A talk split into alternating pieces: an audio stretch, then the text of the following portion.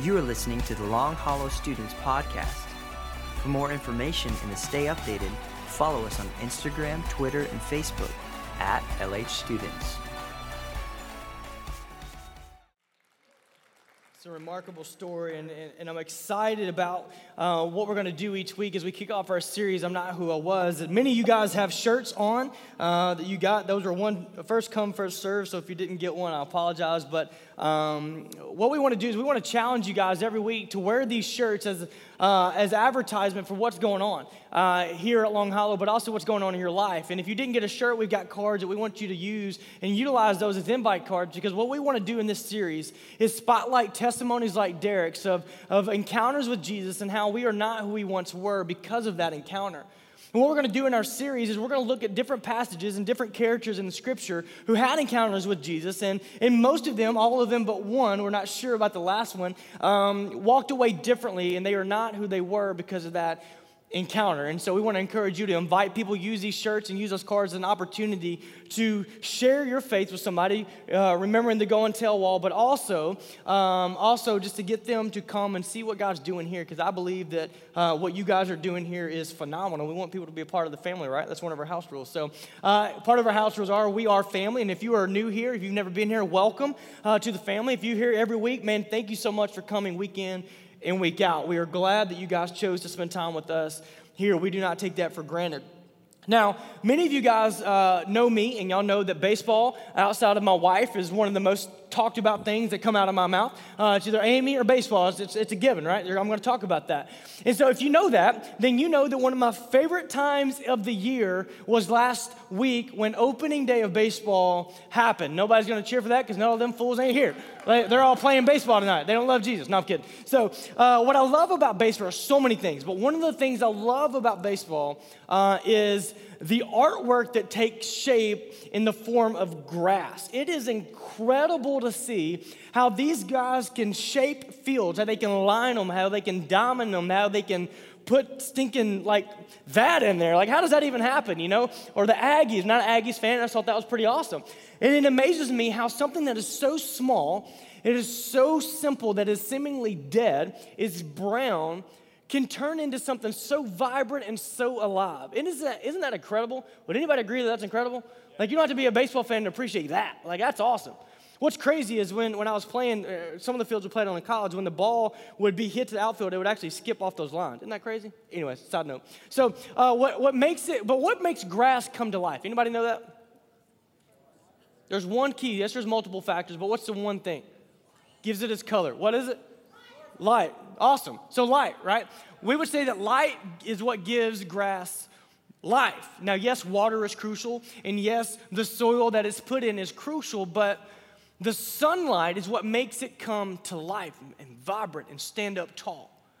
Now, to Jesus juke the baseball field for a second, the same is true for you and I as believers. Just as the light, the sun, S U N, gives the grass life, we as believers, the Son of God, Jesus, the S O N, is what gives us life.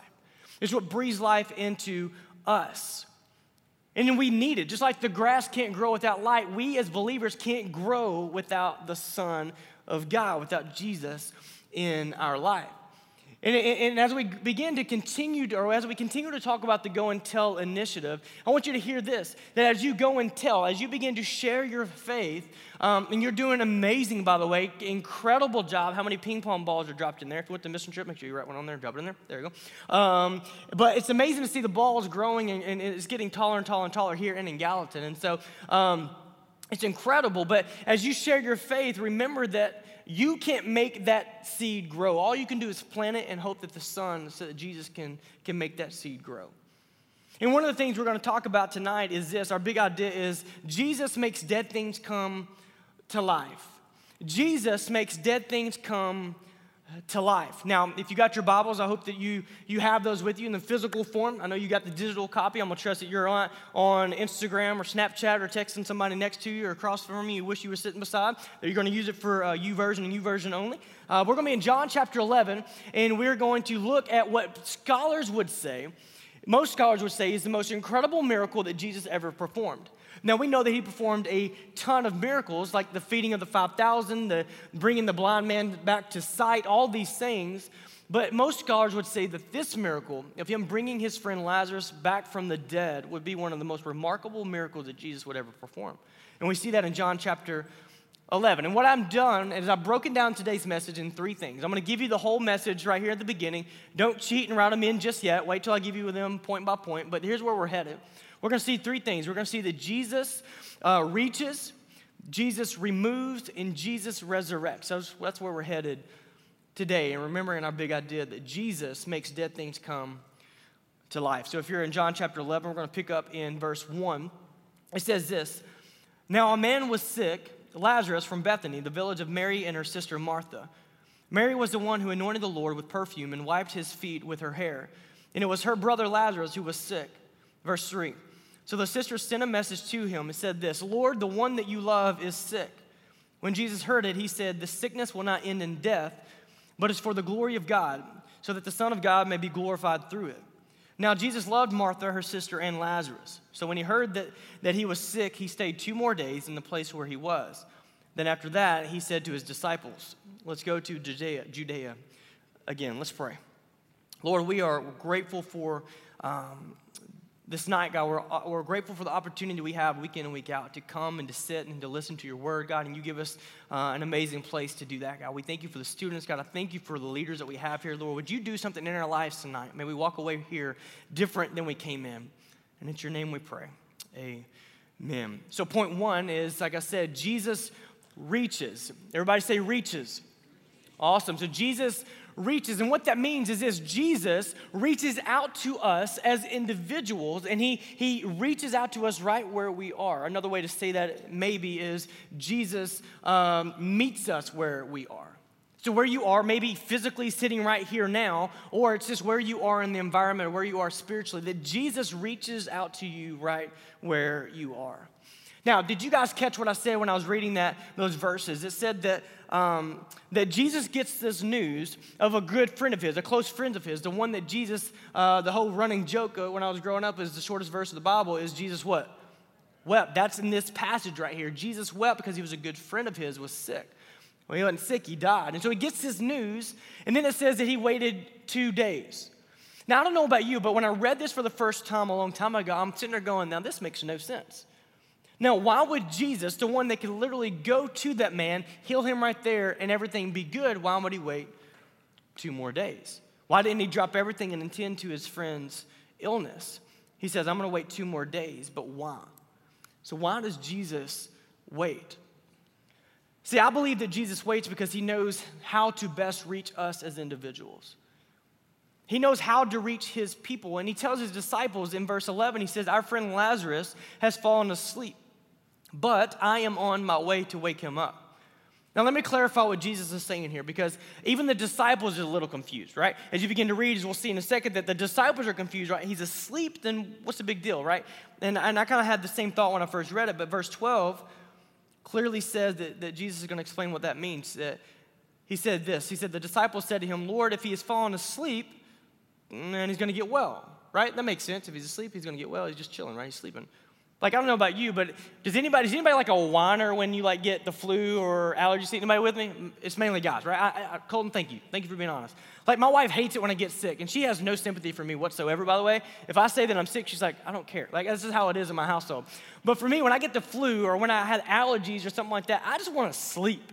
Like, I just want to take a nap and just hope that it goes away or just life will go on and I'll be fine right here where I'm sitting. Anybody with me? That's how I am. That's not what's happening here. Like Lazarus doesn't have like a, a cold and a runny nose or the flu. Uh, he's asleep, meaning he is what? He's dead. He is no longer breathing. He is a dead man. And verse 13 says this Jesus, however, was speaking about his death, but they thought that he was speaking about a natural sleep. I love this, verse 14. So Jesus told them plainly, Lazarus has died.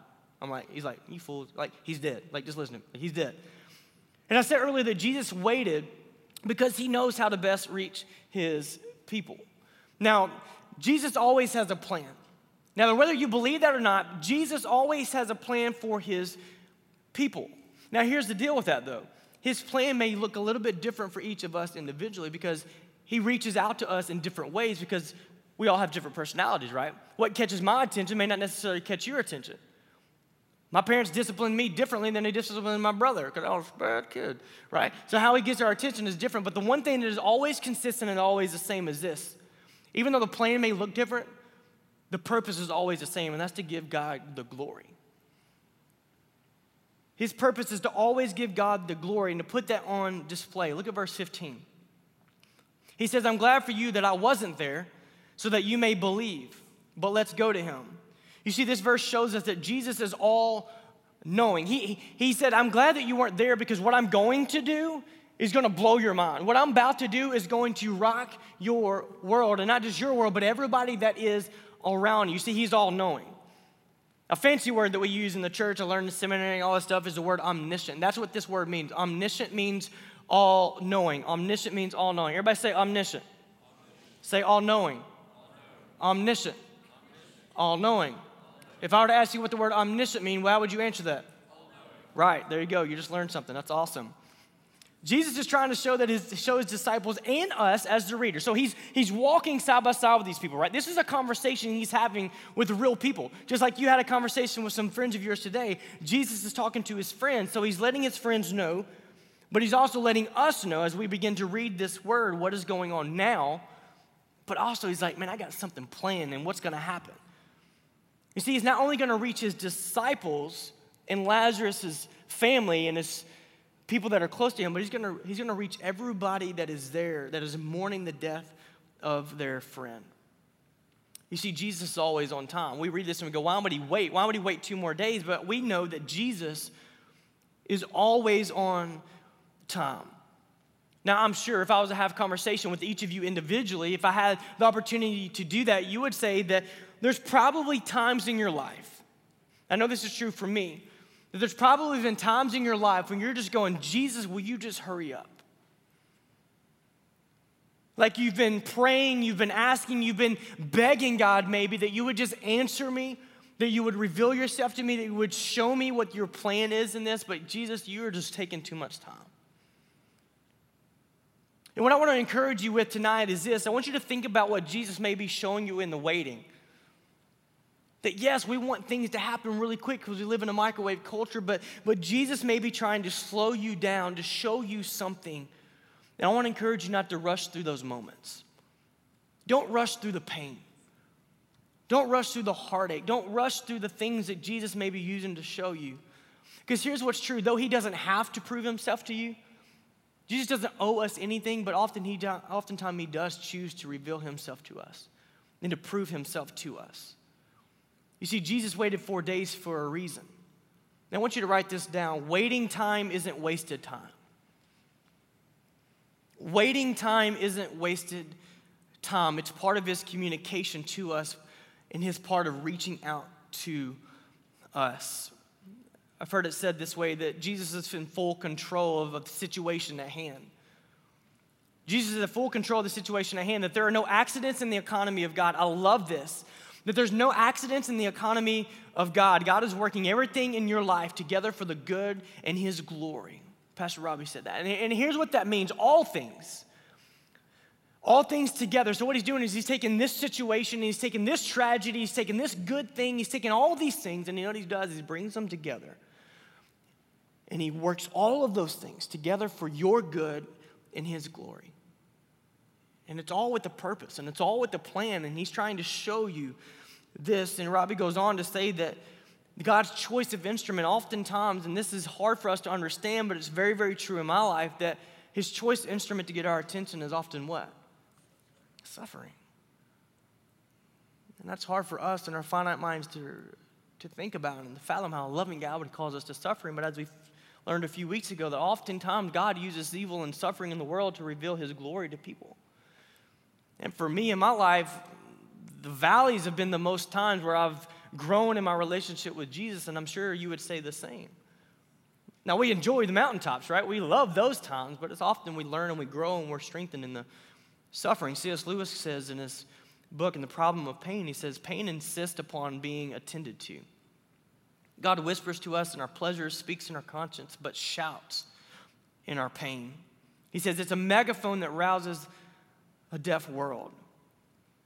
And maybe you're in here tonight And maybe you're, you're, you're, you feel spiritually dead, like this weight inside of you, like your heart. You ever been there where your heart, like you, you just feel like this dead, like it's this weight is on your chest and you just can't breathe. And maybe that's you tonight and you're just going, man, I'm just struggling.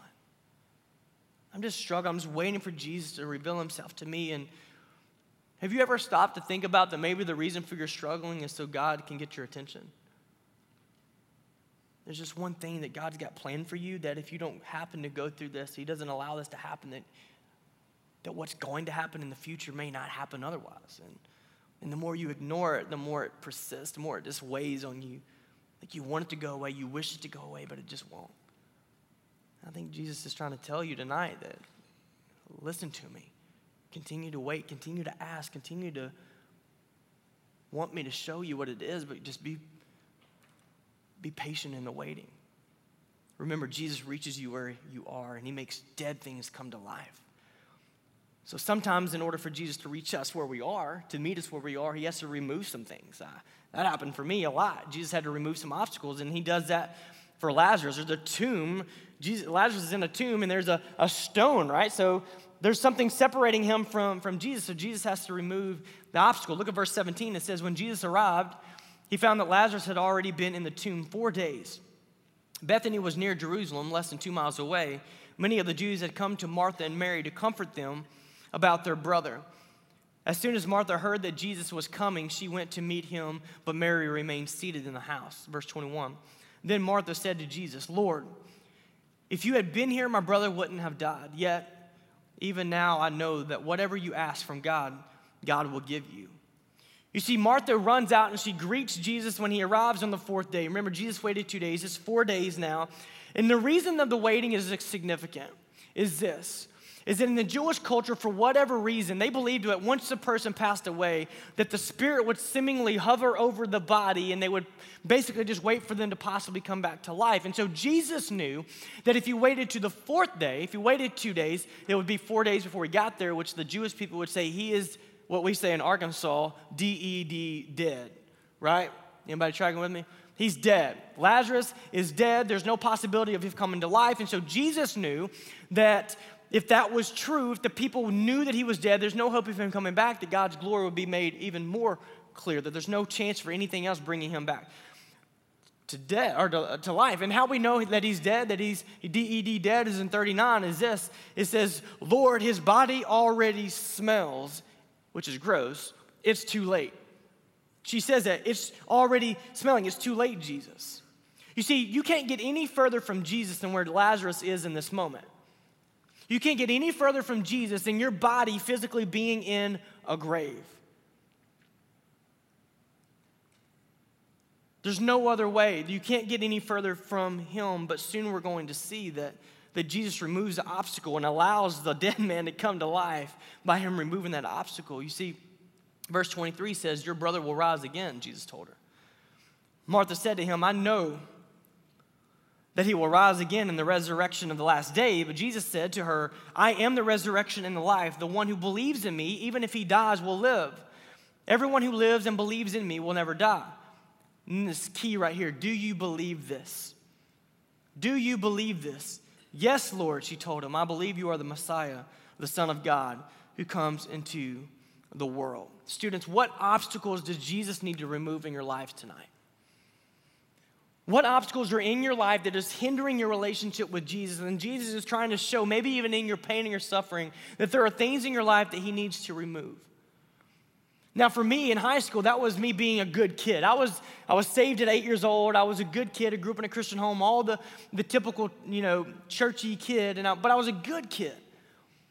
I was a good kid. I was a good Christian athlete who dated the good girl who had a good family.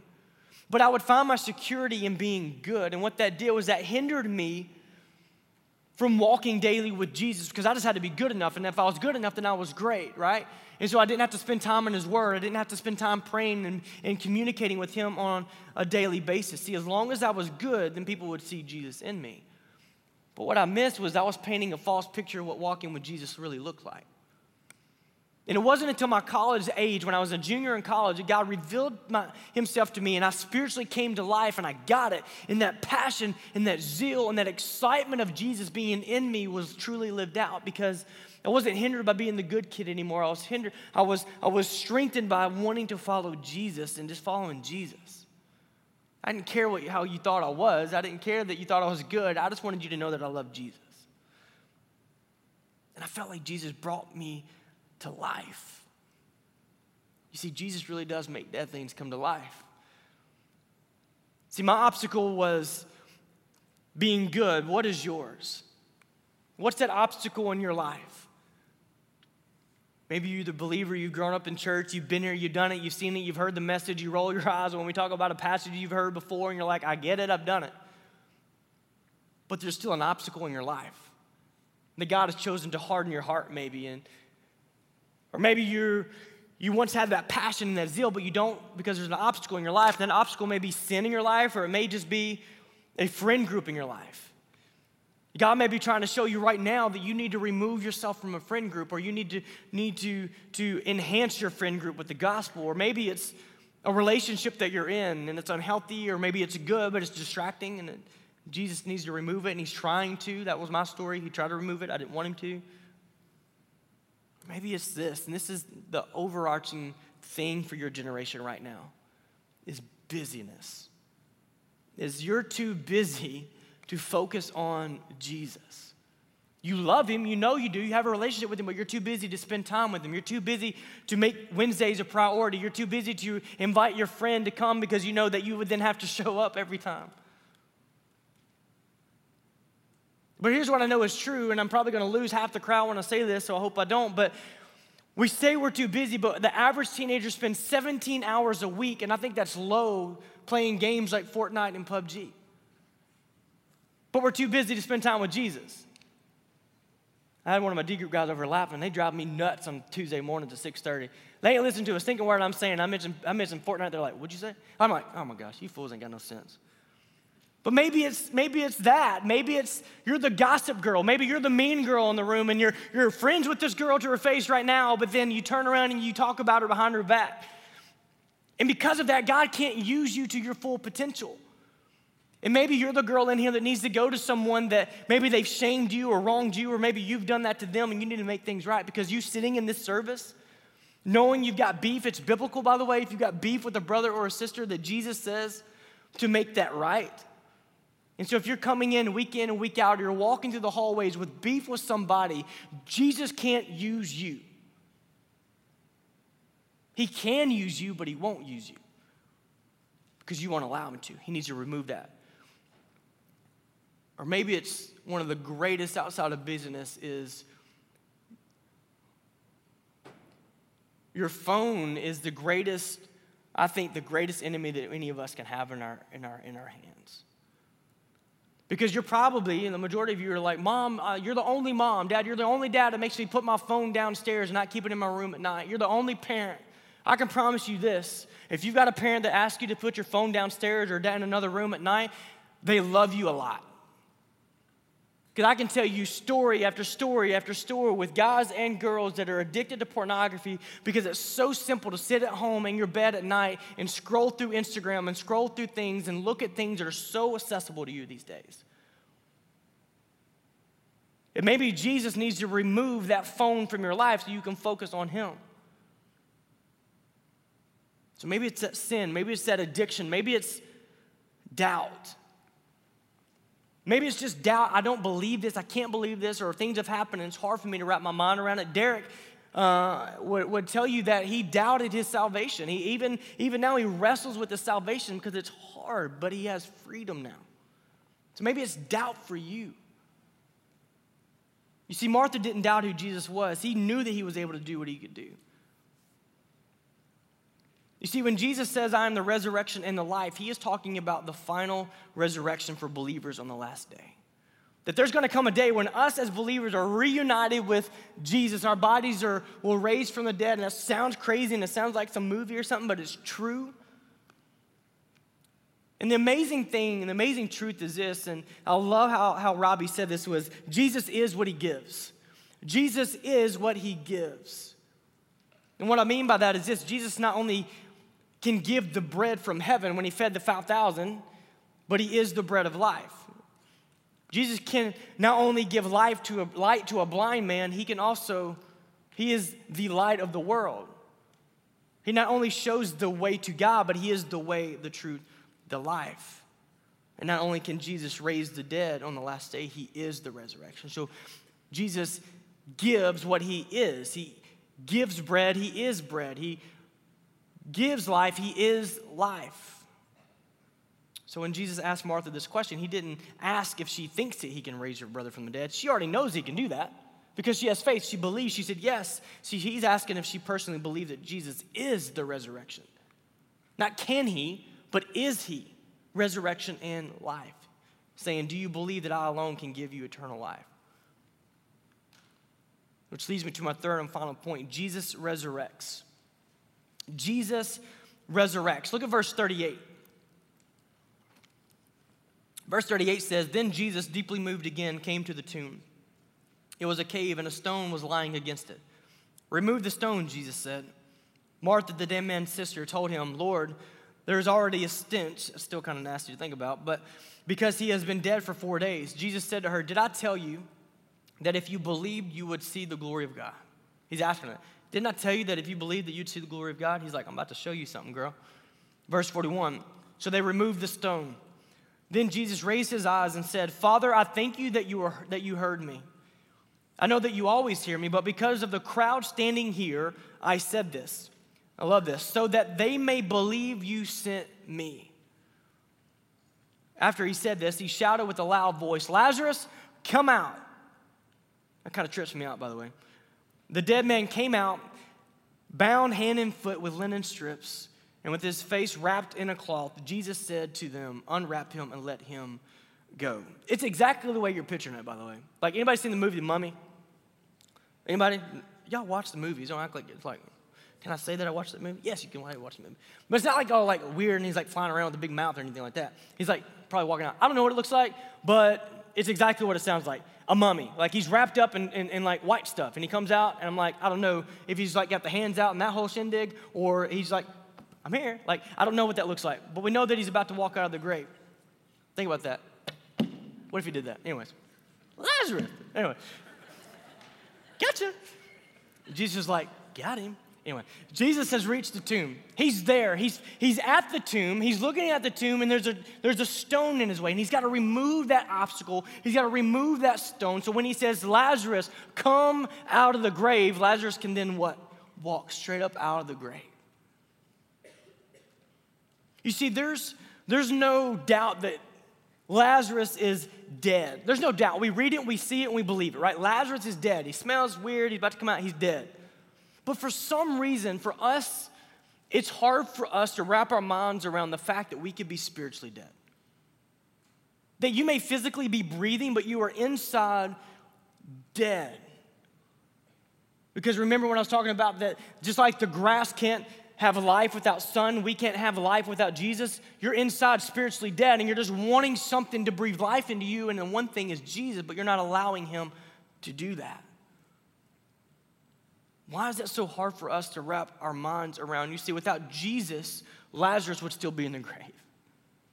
Without Jesus, Lazarus would still be dead. And the same is true for you and I. Ephesians 2 1 says this it says, You were dead in your trespasses and sins. Me, at eight years old, I was dead inside. I was dead. I was separated from Jesus. I was separated from heaven. I was separated from God because of the sin that I was in, even at eight years old. I was separated from Jesus, so that He came into my life and He rescued me and He breathed life into my soul.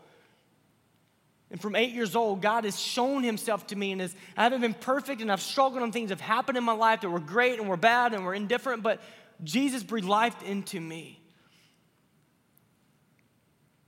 I can only imagine what was going on with some of the people murmuring around. I, I, I can imagine that some people were probably going, he's too, he's too far gone. Like, I see him, but Lazarus is dead. He's been in there. I mean, and it smell. He's dead. Jesus, you're too late.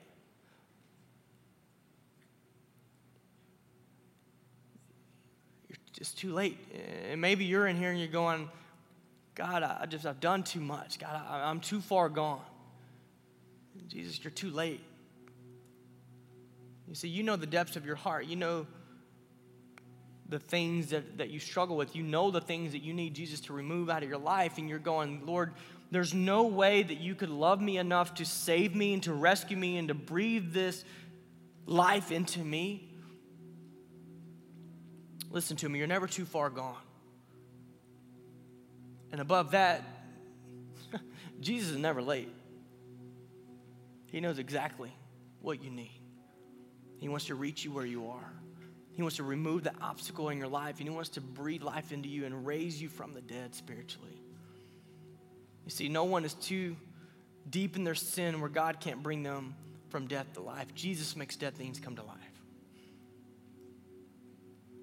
But if you think about this picture in a different sense and you think about the people that are standing there and you look, can you just picture it for a second?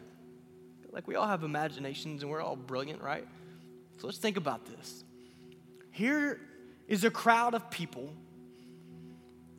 There's Jesus and there's a tomb and there's a rock, and then he says, Remove this rock out of the way. The rock is out of the way. He's reached the tomb. And then he literally says, Lazarus, come out. Maybe right now he's saying,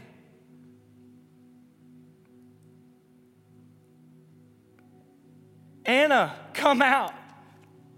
Tyler, come out.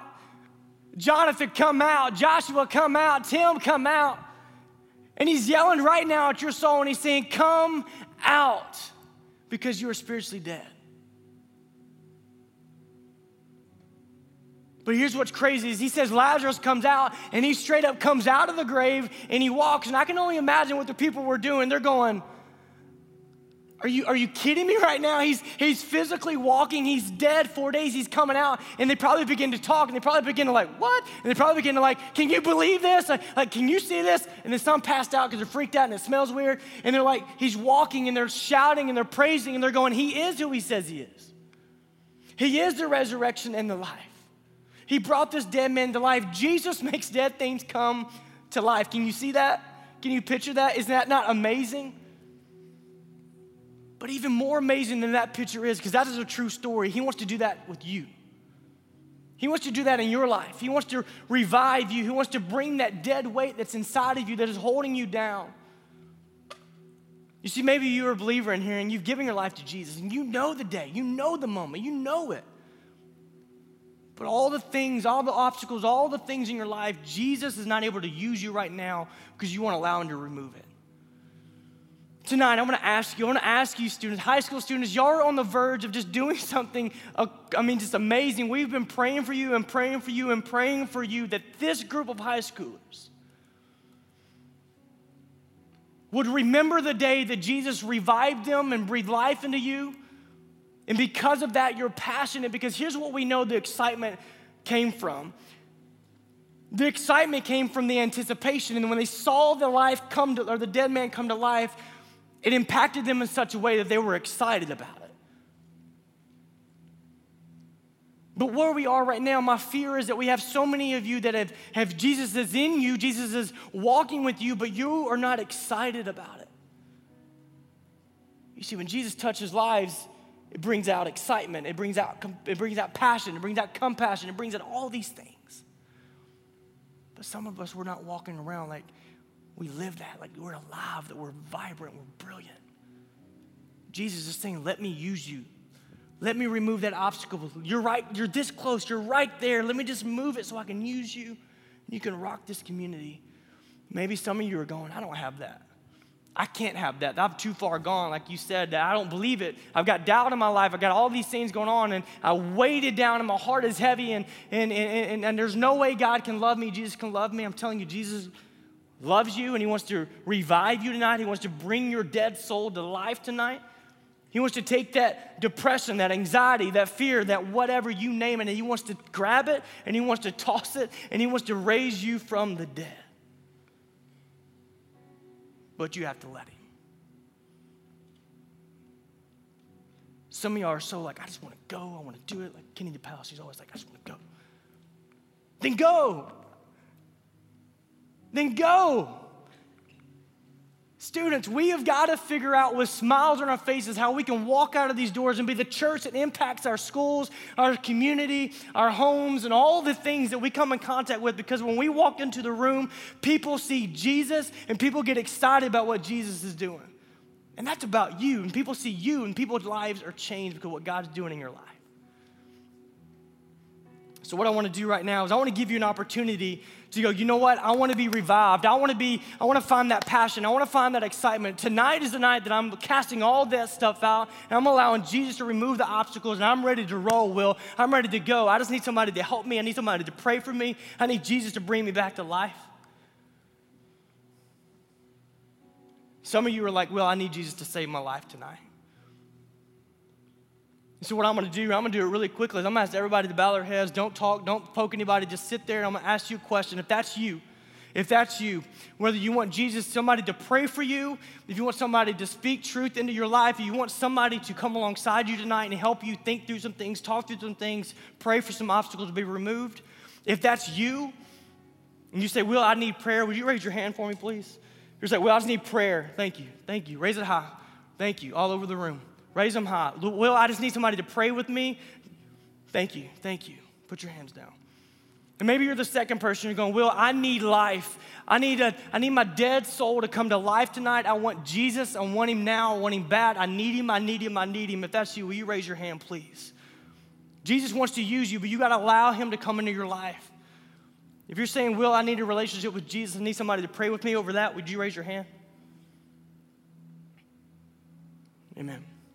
Well, here's what we're going to do when, when we go back into, into worship. When the song starts playing, I'm just going to ask you if you raise your hand, I want you to make your way to the next steps area to our your right, my left. So when we stand, we're going to worship, and then you just move as the Spirit leads you. Maybe you didn't raise your hand and you want to give your life to Jesus tonight. Maybe that's your time to move. Lord, we love you. God, we thank you for your word. God, thank you for those that raised their hand tonight. Would you encourage them? Would you strengthen them? Would you give them passion? All God's people said.